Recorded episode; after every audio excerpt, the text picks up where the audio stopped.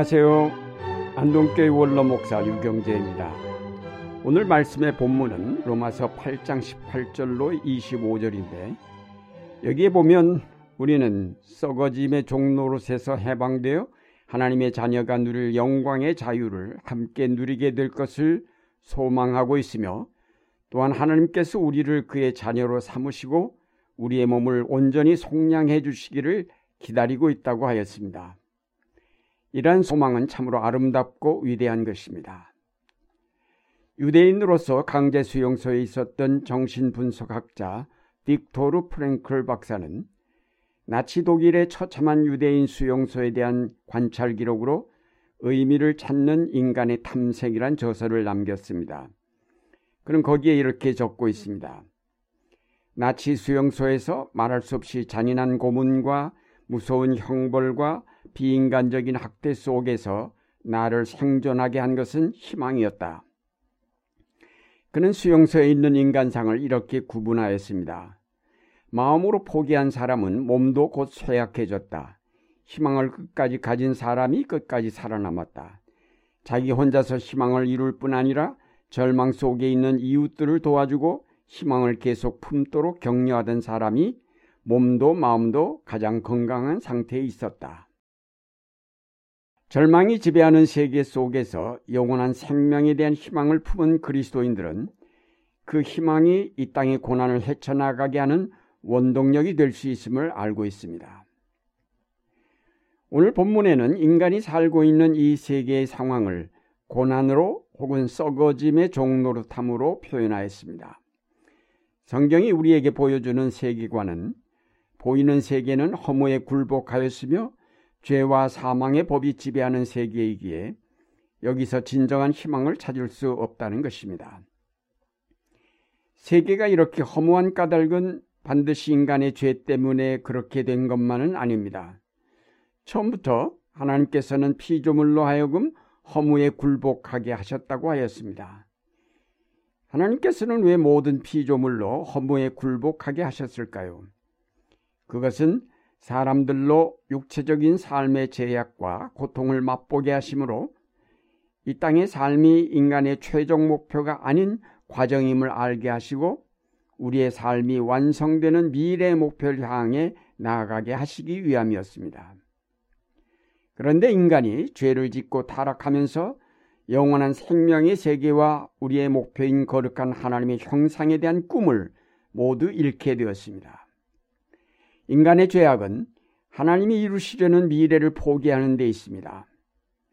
올트만은 그의 저서 소망의 신학에서 죄를 정의하기를 소망을 갖지 않는 것, 체념, 게으름, 비애라고 하였습니다.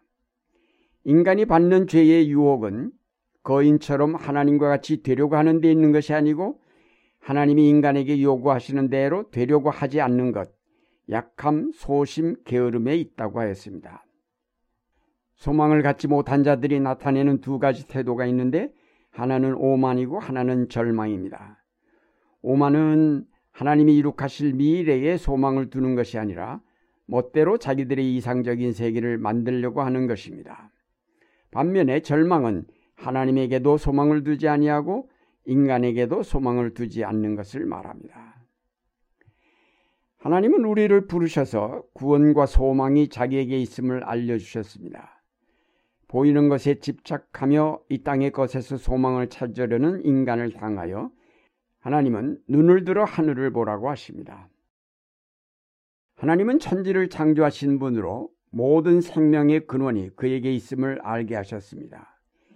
하나님께서 그의 형상을 따라 인간을 온전케 하시려고 우리 속에 역사하시기 때문에 우리가 하나님께로 돌아가야만 제약된 삶에서 벗어나 하나님을 닮은 온전한 인간으로 완성이 될 것입니다. 하나님은 우리를 깨우치셔서 인간의 삶이 육체적 생명에서 끝나지 않고 영원한 생명에까지 이를 때에 완성된다는 사실을 깨닫게 하십니다.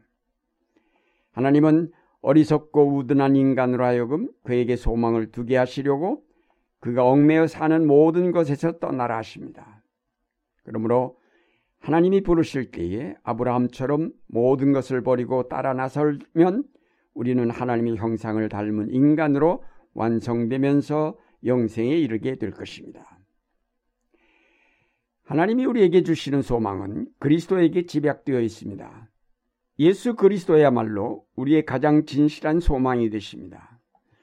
골로새서 1장 27절에 이 비밀의 영광의 풍성함이 너희 안에 있는 그리스도이며 곧 영광의 소망이라 하였습니다.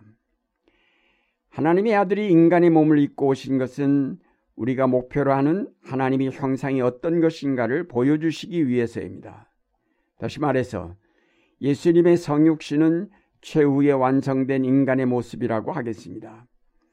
예수님께서 이 땅에 오셔서 우리에게 보여주신 삶의 모습은 우리가 하나님 나라에서 완성되었을 때 갖출 수 있는 모습입니다. 그러면 예수님을 통해 우리에게 보여주신 하나님의 형상은 무엇일까요? 영어로 하나님의 형상을 The Image of God이라고 합니다. 즉 형상을 이미지로 번역하고 있습니다. 이미지란 말은 눈에 보이는 어떤 형상을 말하는 것이 아니라 그 사람이나 물건이나 어떤 집단이 주는 전체적인 인상 같은 것을 뜻합니다. 그러면 하나님의 이미지는 무엇일까요? 우리가 하나님을 배웁지 못하였으니 그것을 알 수는 없습니다. 그러나 하나님의 이미지를 우리에게 보여주시고자 성육신하여 오신 예수 그리스도를 통하여 그 이미지를 볼 수 있습니다. 예수님께서 우리에게 보여주신 이미지는 온유와 겸손, 순종과 희생, 사랑과 자비 같은 것들입니다. 우리가 도달하기에는 너무 먼 거리에 있는 것들이지만 예수께서 십자가를 통하여 우리의 죄를 사하시면서 우리도 하나님의 이미지를 닮을 수 있음을 깨닫게 해주셨습니다. 예수 그리스도께서 오셔서 이처럼 하나님의 이미지를 보여주심으로 우리의 소망이 바뀌게 하셨습니다. 세상의 재물이나 권력이나 명예를 얻는 것을 소망으로 생각하였던 데서 돌이켜 이제는 바로 예수 그리스도를 닮는 것을 우리 소망의 목표가 되게 하셨습니다. 그래서 예수 그리스도는 바로 우리 영광의 소망이 되시는 것입니다. 사랑하는 여러분, 우리가 예수 그리스도를 믿고 소망을 갖는다는 것은 가만히 앉아서 그의 나라가 오기를 기다리는 것이 아닙니다. 오늘 우리의 삶에서 그리스도의 이미지를 만들어 가는 것입니다. 우리가 오늘 우리 사회 속에서 그리스도인의 이미지를 어떻게 나타낼 수 있겠습니까? 그것은 바로 그리스도께서 행하신 대로 하나님의 의를 실현하고 정직하게 행하며 화해와 평화를 위해 노력하며 사랑을 실천하는 데 있지 않겠습니까? 농부가 풍성한 가을의 수확을 소망하면서 길고 무더운 여름의 고난을 인내해 가듯이 영광스러운 하나님의 이미지가 내게 이루어지기를 소망하면서 오늘 우리는 인내로 이 사회의 변화와 민족의 하나됨과 세계의 평화를 위해 투쟁해 가야 할 것입니다. 우리가 인내로 오늘의 어둠을 극복하고 빛과 사랑을 드러내는 삶에 성령께서 언제나 함께 하셔서 우리를 도와주십니다.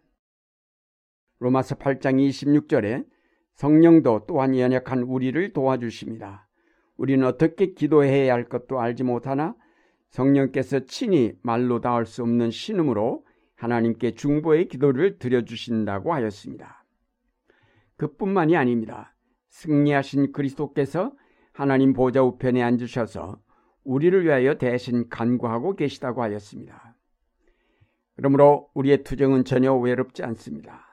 담대하게 소망을 향하여 싸워 나가는 길에 모든 원수들은 물러가게 될 것입니다. 이제 그리스도의 오심을 기다리면서 오늘 우리는 이 고난의 역사를 지혜롭게 그리고 용기 있게 극복해 가야 할 것입니다. 세상에서는 너희가 환란을 당하나 담대하라. 내가 세상을 이기었노라고 말씀하시는 우리 주 예수 그리스도를 바라보면서 오늘도 성령의 능력으로 담대하게 모든 역경과 고난을 극복하며 아름다운 하나님의 형상을 이루어 가시는 여러분이 되시기를 바랍니다.